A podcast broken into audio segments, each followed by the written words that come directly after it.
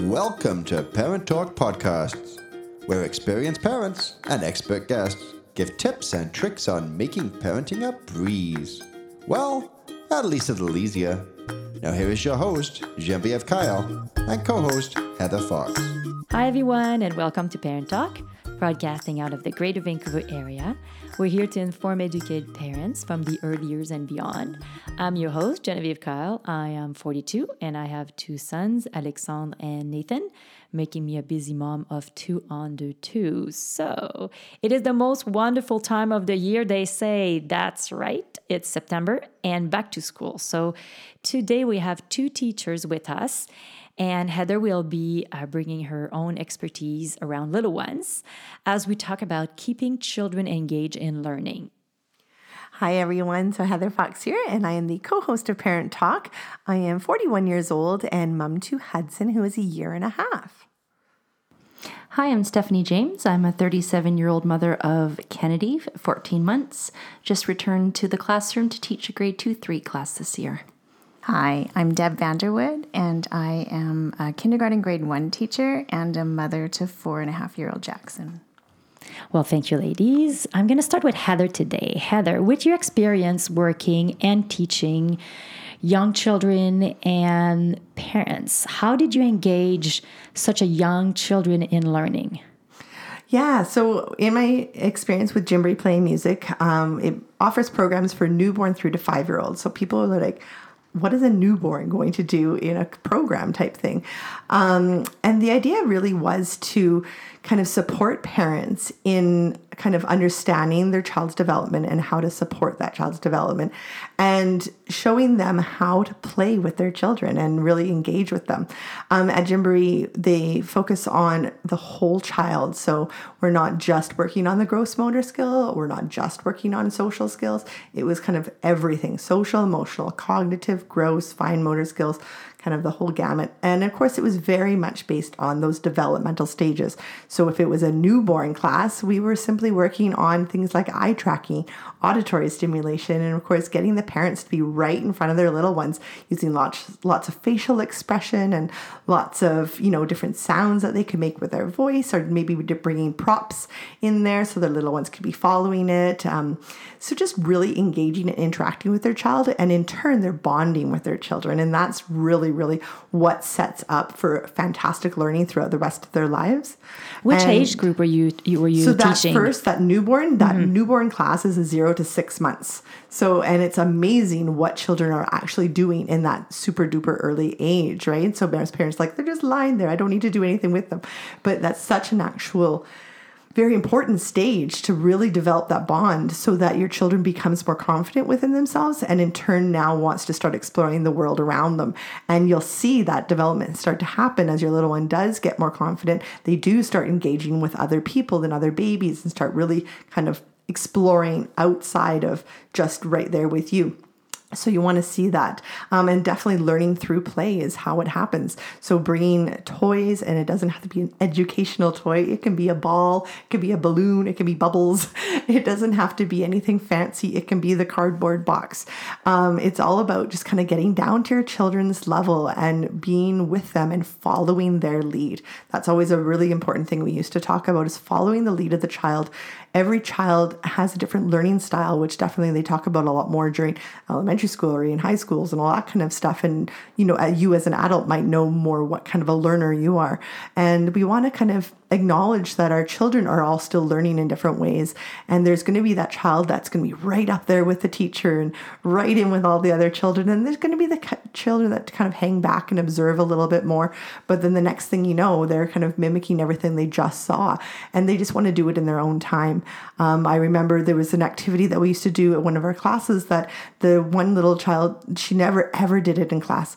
But then one day, you know, the parent was out, out and about and they said the word freeze. And in this game, the children would put their hands on their head. Well, this little girl never did it in class, but out they were near traffic and the mom said freeze. And the girl stopped, put her hands on her head. mm-hmm. And she just realized how much learning was happening, but it doesn't need to happen. Like, you don't physically need to see it for them to be actually getting it. So that's why exposing your children to have that time to be with other children, to be with other parents, to really let them have that freedom to be creative and um, to really explore and let them make mistakes and have those falls and kind of yeah truly learn through play and a parent will learn so much by getting down and playing and bonding with them that you're just going to see this whole other world open up Thank you. And uh, for you, Debbie, what do you do to keep your student interested in learning? I think very much um, similar to what Heather was saying. If you know your children and where they are um, developmentally, what their interests are, it's easier to plan activities that keep them engaged. Um, so, very much student led and um, following their lead. So, looking at their cues, whether it is something they're engaged on and keep on going, or do we need to change it up? Um, just really watching and establishing that relationship so you know the kids and um, where they are and what they're interested in so that it is easy to keep them engaged in learning, making it fun, learning through play, um, all those things. And a lot of times they don't even know that what they're doing is learning. They're just having fun at school and learning while they're doing that. And for you, uh, Stephanie, as a teacher, what do you do to keep your student interested into learning?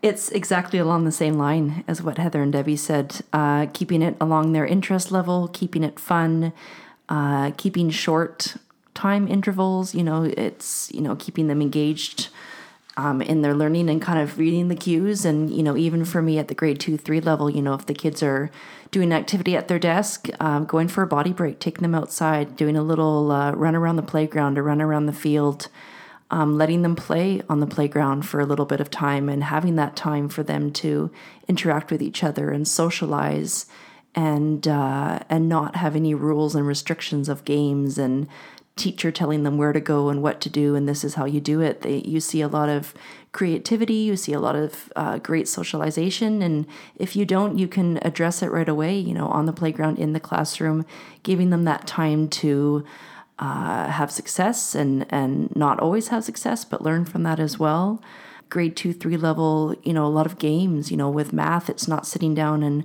working with a workbook at you know at night for an hour at the kitchen table it's playing those math games with dice or with a deck of cards. It's uh, reading books that they enjoy. You know, if the, if uh, if my students are into graphic novels or comic books or magazines, that's great. Like whatever they want to read, they read. It's getting that love of reading and and really encouraging what they're into. Uh, we do something called Genius Hour in the classroom, which is really cool, and it's it's them telling it's them learning about what they want to. You know, we have a curriculum that the government sets out for us uh, but Genius Hour gives them an opportunity to pick absolutely any topic under the sun and they research it and learn more about it and present what they've learned to their classmates. So it's really getting them engaged and interested and motivated. And, uh, you know, if you can see that your class is really motivated towards one subject or really interested in what is given by another student, then you, f- you follow that lead and, and you make that part of what's going on in the classroom um, just yeah, just really following the kids' leads and keeping it fun and keeping them moving. And mm-hmm. I think you said something to that um, alludes to it, like keeping it authentic. So we're not reading um, because we're learning to read necessarily, mm-hmm. but we're learning, we're reading real books and we're writing for real audiences and real purposes. It might be writing to persuade the principal of letting us have Pokemon cards at school. Yes. But they, we try to make sure that they see that there's a real purpose for what they're learning, and that often helps keep them really engaged. That's great. I think as a mom, something that I actually um, always try to do with my son is um, maybe it's a little bit of conscious parenting, but uh, I created a, a, world that I don't have to say no for everything, right? So I m- remove the things around, and he actually can explore everywhere. He can walk around. I did a lot of lunches, invited moms, so he actually can be exposed to have a lot of little children or different ages around him. I think to uh, help a little bit with future anxiety because when all a sudden you go to school or daycare or other like places like that, they've never been exposed to having a lot of kids around them, it can be overwhelming. And we do hear a lot about anxiety with children right now, I think much more than before. So, one of the things that I have really done with my son is to um, expose him to a lot of things. Um, another thing that I have done is I have limited the screen time a little bit, but not completely. Like I'm a big Helen fan, and I do watch Helen every day with my son. Sometimes he watches, and sometimes he actually doesn't at all. So, and for the rest of the day, the TV is off, and we do other things. I like to do unstructured play. And but we started so young to do this. I think it helps so much, right? I definitely working with really little ones. The children that did start early and started playing with their parents early and kind of did more, definitely I saw a huge difference than those parents that kind of waited till their children could walk to really play. Yeah, I think you have to start ahead of time, right? And uh, Just was sorry, a saying that we would always say was like, you don't not talk to your child because they can't speak, right? So that's Yes. so you want to do all those things they can't do because they are avid sponges, just watching and learning and taking it all in. And So- you were modeling the playing. Yeah. You were showing how to put the blocks even before he could do that. And Yes. then when he was ready, he was there and he did it because exactly you already seen it so many times Mm-hmm. and uh, another another thing that i've done a lot it's talking with him and of course i'm a french canadian mom so i speak french to my son. So my son's hearing a lot of english and he's hearing a lot of french. So when i'm by myself or even when my husband is around i actually speak french with him. I try to speak in sing in french to him too. And i read in french to him I'm getting him exposed as much French as I can. And I know when I take him to baby story time at the library, well, it's in English. Yeah. So then he's getting ex- exposed to the English world out there. And I'm really aware that um, in his little brain, there's probably a lot of registering happening there, and a lot of he's recording all this, and uh, eventually it's going to pop out as two languages. Well, anyways, that's what we're working towards. Something else that I'm really careful with is my body language, and when he does something or if we do something, to always keep it positive. So. When we go to the first time I had to drop him off at daycare, yeah, my heart was broken but I didn't go and says, "Are you okay?" You know, like mommy is not too happy to drop you off. You know, I was like, "This is a fun thing. This is what we're doing today. We're going to daycare, and you're gonna go just for an hour because we're doing slow introduction." It all comes from us, and I think uh, I'm hoping it makes a big difference in his life. I know. So I know, as a mom, that's that's uh, that's what I'm always uh, trying to keep in my head and And working hard. As teachers, we probably that's one big thing that we do to keep kids engaged is we're interested in what we're doing. And we show that we have an enthusiasm and that we love what we're doing and that we love learning.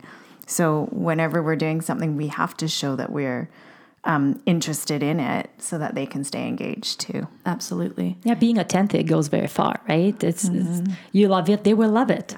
They feel your energy, your space, and you're providing to them, right? That leads us to my next question.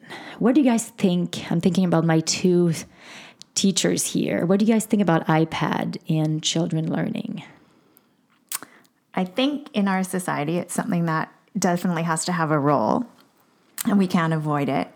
Um, so I think as long as we're really um, careful and critical of how we're using it and how we're having our kids use it, that there is definitely a place for learning for the with the iPad. Yeah, I agree completely.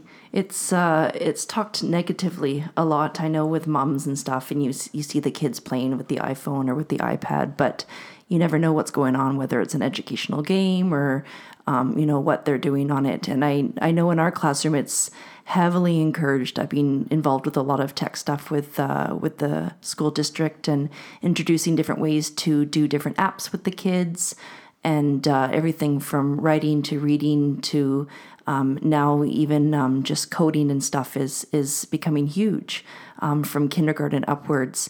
It's going to be there's going to be their future. You know, everything is going to be technology, and if we don't introduce it in the correct way in the classroom, then they're not going to have that literacy, that tech literacy that they need. You know, they can still do pen and paper and do all the regular activities, but having that iPad there is so very important. Um, I think it's a tool that we can't ignore, that we have to mm-hmm. take advantage of, and, and it could be a really valuable tool for learning. Mm-hmm. So, how do you guys uh, keep your student interested, engaged? keeping it fun, keeping it in their interest level, right? Whatever they're interested in, you go with it. They write about what they're interested in, they read what they're interested in. You know, with things such as Genius Hour, they're presenting things that they're interested in. And also keeping them moving, right? You know, not necessarily in every activity, but keeping throughout the day, keeping your kids even at home, you know, parents with their kids on the weekend, going to the park, going to the playground, riding their bikes, because no matter what you try to engage them in, whether it's their interest level or not, if they're not moving, if they haven't got the beans out and been running around and getting that extra energy out, then they're not going to be ready to kind of settle down and focus and and be able to you know learn what uh, what you'd like them to. I think, like you said, we have a curriculum and that we are mandated to teach it. But the great thing about our new curriculum is it's very much open so that teachers do have that license to follow children's lead and follow their interests. And it's very inquiry based, so we can figure out what the kids are wondering about, what they have questions about. So, once again, the learning is authentic. And when we follow that lead, they are more easily engaged. Great. So, do you have any tips on how to keep our, their children engaged in learning at home? I think very much just keeping it fun and making what you're doing with them enjoyable. So, if anything becomes a power struggle, it's probably not going to be worth continuing with it.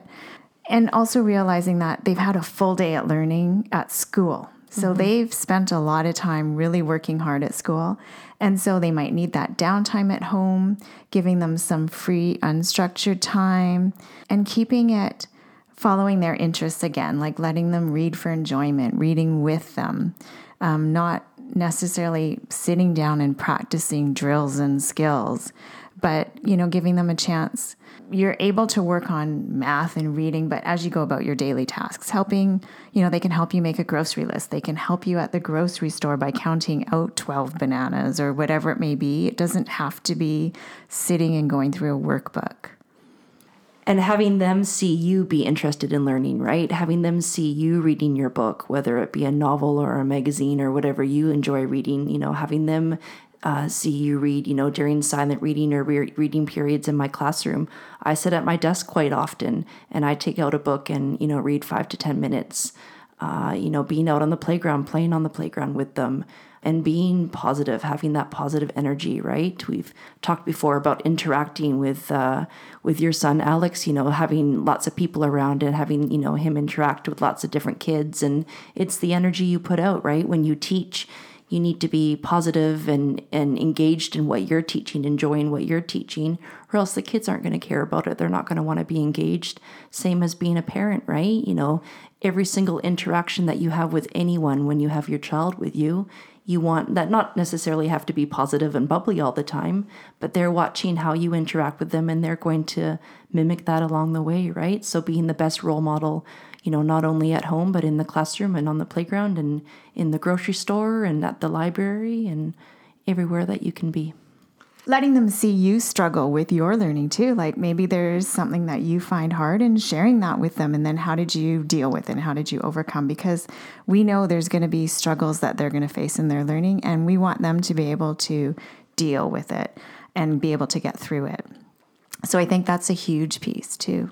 I like that very much. Yeah. Yeah. Mm-hmm. And um, one thing that we've always kind of talked about, especially with the younger age set, parents are the child's first teacher. Mm-hmm. And so that's where we would really encourage the parent to get down and be a puppy dog with their child. Get down and, you know, make animal sounds or be silly. Because if the child is down and pretending to be, say, be a dog and the parent's just standing there on their phone, there's no engagement there. There's no learning happening, and the child's gonna be like, well, "What am I doing? Like, mom's not doing that, so it must not." You know, they look to you like they, if you're being a puppy dog and wagging your tail and being all silly, they're gonna be like, "Cool, look what mom's doing. Like, I can do that too," or "Look what dad's doing." So really thinking about that and really getting down at their level and playing with them as they get older, maybe, and I know my husband's looking forward to this, playing Lego with their child. oh, yeah. he is like, I'm sure he's just like, okay, when is he old enough for Lego, honey? I think it's reinforcing a little bit, yeah. like whatever they're doing is great. And it must actually even provide some uh, self confidence. Yes. Because yes. then they know what they're doing is great. Mom yes. and dad are doing it. We're yes. having so much fun together.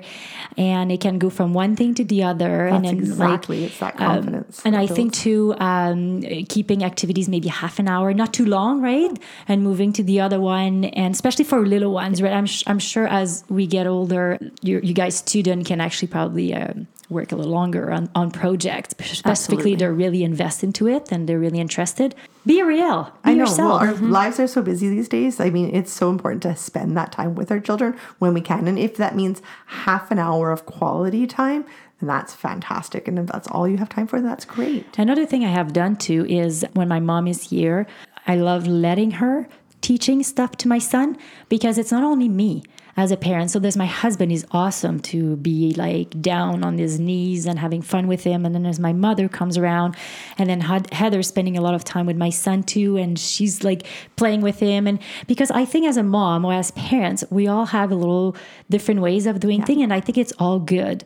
So I love when my son's learning new things from other people, other parents around. And I think that's a really good uh, way to uh, contribute to his own self learning, actually. Thank you, ladies, for being here and doing this. That was fantastic. All right, Heather, I think it's time for a conversation card. It's time for a conversation card. Every week we like to play a game. Not only for fun, but to get to know our guests a little more too. Nobody knows what the mystery card might ask. Sometimes silly and sometimes serious. Let's find out what it will be this week. Can you please read that to us? All right. So we have a little game that we play where we have a little card and it's totally light and fun. So not to worry. All right. So if you could rename yourself, what new name would you choose? Oh my goodness. Oh, I have no idea. Oh my goodness. When I was little, anyways, I don't know if I would want to do it now, but I always wanted to be Teresa. Teresa. Was it because of mother, Teresa? No, no. So I named my doll Teresa. That was about as close as I could get. That's so funny. I have no idea because I don't like it enough that I would actually now name a child Teresa. but growing up, that was, yeah, I wanted to be Teresa. You know, the first thing that comes to mind is Charlotte. My um, Oma was named Charlotte, and my mom always, forever, for the last 30 something years, has talked about how she wanted to name me Charlotte. Um, Kennedy Charlotte James is my daughter. So, you know, I, I, I couldn't have the name, but uh, she now does. So, That's a hard one, I think. My son right now is obsessed with Wonder Woman. And so he knows that when he, she's not Wonder Woman, she's Diana Prince. So I can only come up with Diana. yes. That's great. Um, as a really young child, I remember loving the name Frederick. For whatever reason, I love Frederick, and I should be called Frederick. so I don't know why. But as I grew a little bit, as I got, got a bit older, uh, my dad always called me Maya.